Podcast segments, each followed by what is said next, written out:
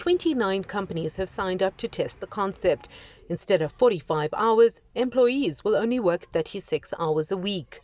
It is 100% of the pay for 80% of your time in return for 100% of your productivity.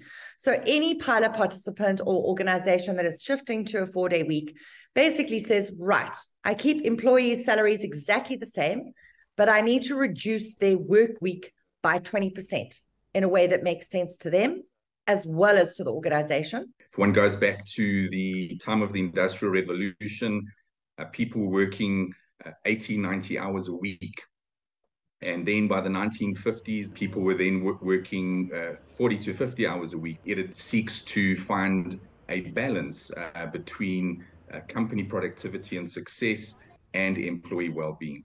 COVID forced millions of people across the globe to work from home, but many are suffering from burnout. This model is not about a Friday off, it is a productivity model that looks to reducing an average working week from approximately 40 hours to approximately 32 hours. It's a six month pilot experiment where organizations really looked to enhance their productivity and efficiency and improve their well-being and engagement scores within the organization. The jury is still out on whether it will work.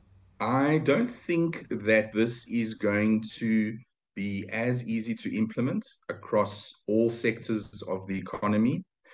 There are certain uh, types of businesses that do lend themselves more to this type of arrangement. I think this can be an opportunity to attract more talent, especially after COVID.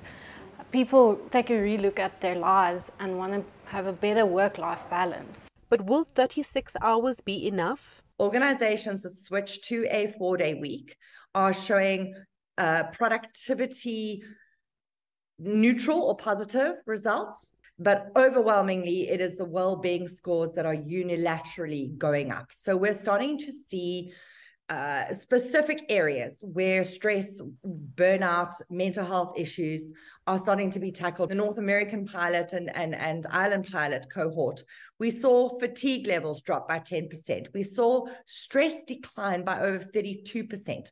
We saw burnout declining by 67% uh, reduction in mental health issues by 38%. Companies will have to trust that ensuring the employees' well-being will be beneficial to them. The first pilot starts in two weeks. Sumitra Naidu, CGTN, Johannesburg, South Africa.